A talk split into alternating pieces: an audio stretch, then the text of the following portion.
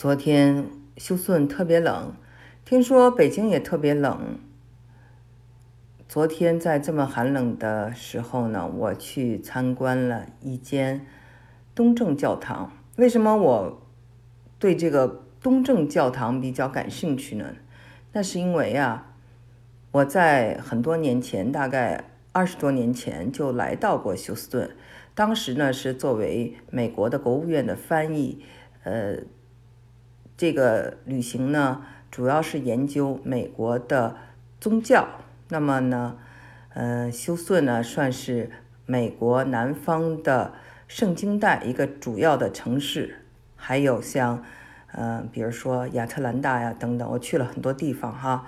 那么在休斯顿呢，当年我就记得去了很多的教堂，有各种教派，什么长老会，什么卫理公会，南进派。三位一体派等等啊，现在我很多都叫不上名字来了，也都忘了是什么意思了。但是，嗯，年轻的时候呢，就是呃，对这里面的这种基督教派啊，嗯，出差的时候挨个教堂都去过，但是不记得去过东正教堂，因为呢，我们知道美国啊传承的是英国文化，那么英国文化最大特点它是新教。呃，东正教呢，新教还有这个 Catholicism，就是呃天主教，它呢是整个基督教的呃三大支派哈。Catholicism 就是天主教的这个 Catholicism 是什么意思呢？就是 universal one 啊这个词儿。那么我们知道哈，呃，基督教呢，它又是出自在哪里？它是出自在这个。judei Christianity 就是犹太基督传统。那么就是举个非常好理解的例子，就像我们的佛教是产生于婆罗门教啊，是呃从婆罗门教发展出来的一个新教。那么基督教也是从这种犹太教发展出来的一个新教。那么它的主要的不同点啊，跟犹太教就是说。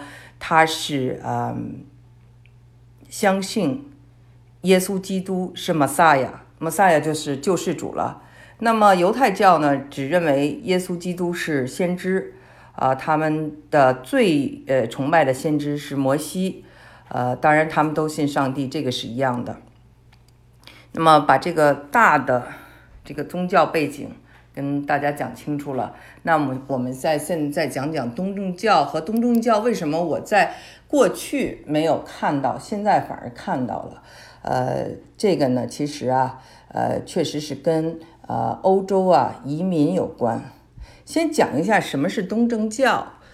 东正教呢，它呢发源于希腊，它是跟这个东罗马帝国啊，就是。君士坦丁堡呀，拜拜占庭帝国，这些大家听起来是不是很熟悉啊？都是跟这些地方有关的。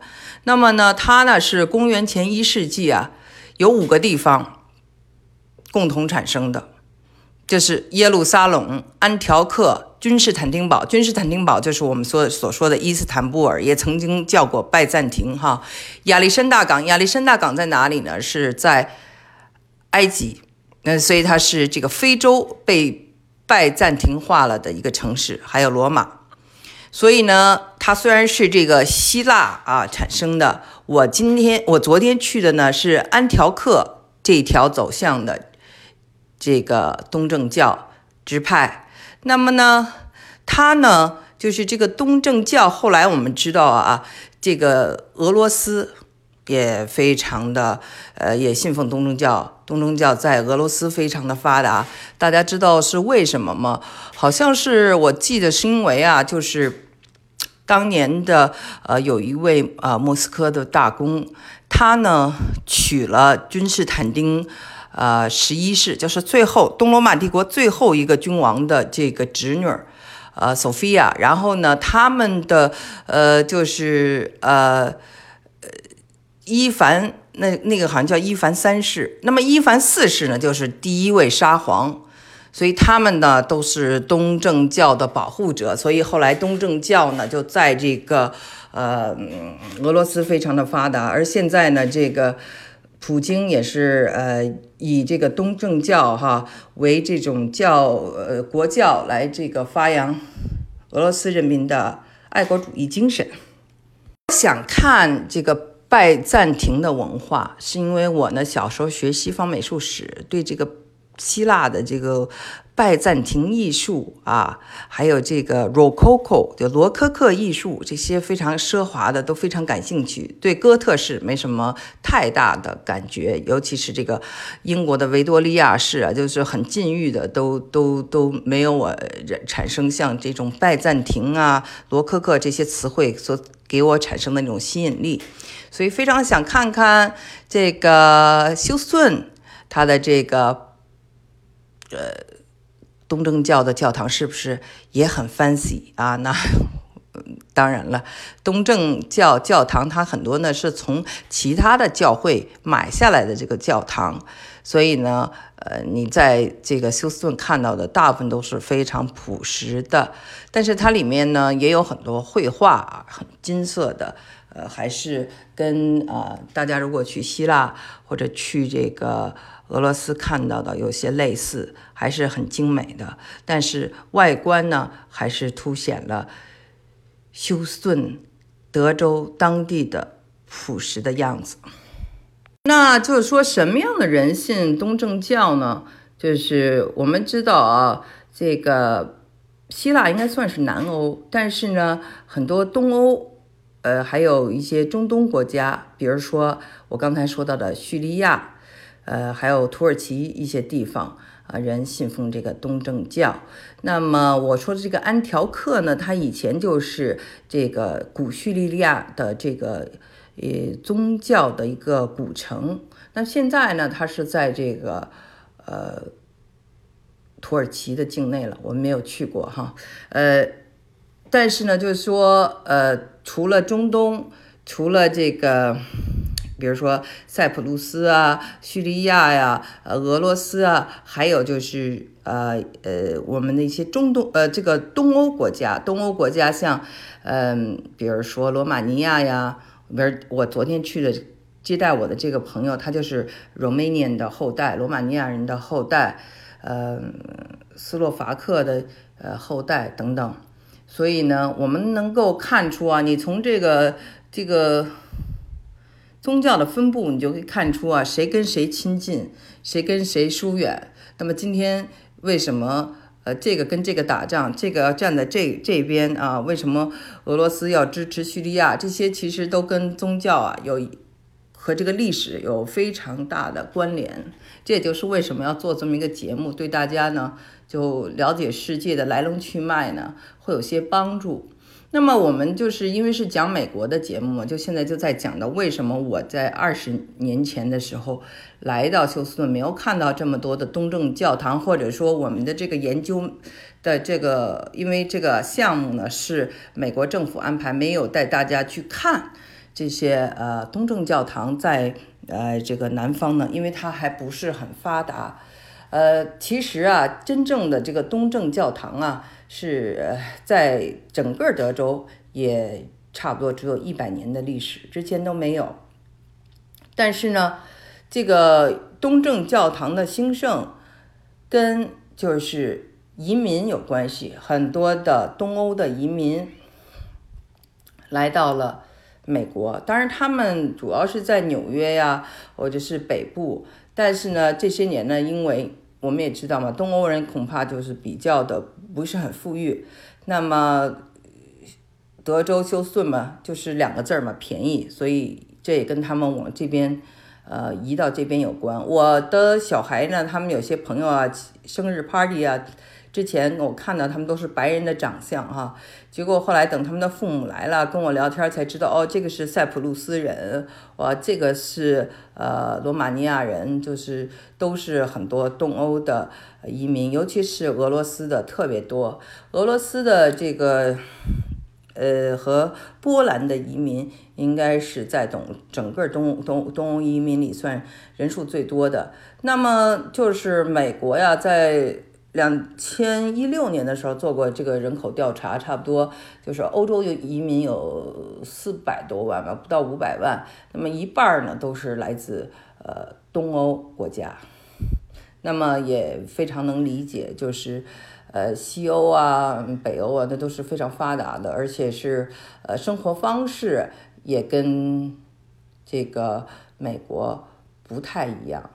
而且甚至，呃，这我们跟呃英国人、德国人、法国人聊天，他们经常经常会嘲笑美国人，就带着一种，嗯，觉得这个是一个暴发户的亲戚的感觉啊，所以挺有意思。但是这个在柏林墙倒的倒塌以后啊，就是三十呃年前，那么很多的东欧移民都来到了美国，之前来美国就很难嘛。嗯，那在早期呢，我们知道最早的呃欧洲移民是新教徒啊，清教徒从这个英国来的，这个我都讲过很多次了。那么后来呢，就是有很多的是啊天主教徒啊，爱尔兰人啊，这个意大利人啊，呃，就是他们呢，主要是在这个呃新英格兰啊，呃这些地方。他们是就是欧洲比较贫穷的这些人，到了这儿呢，完全是为了改善他们的经济。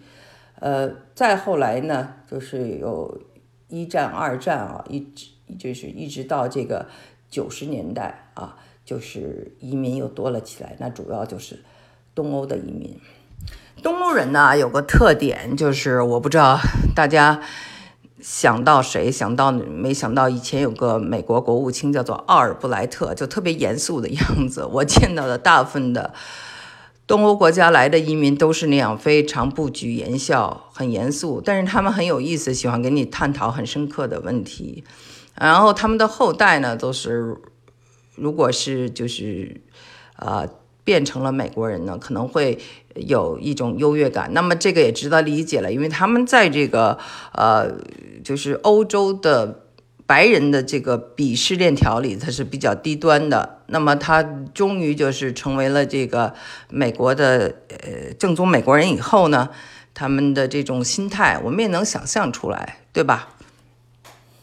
昨天去的这家呢，他的这个神父是可以结婚的，而且都留着很大的大胡子，非常长，穿着黑色的衣服，戴着黑色的帽子。然后我跟我的女朋友就是在参观的时候是不小心呢，就是站到了这个他们的 altar，altar 就是圣堂啊，神神坛呐，然后就被叫下来了，说呀，说这儿是女人不能上去的。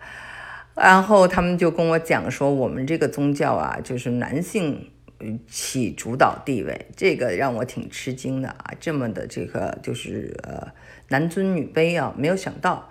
但是呢，这个后来就是其他的美国人就跟我说啊，这个这个宗教特点就是这样的。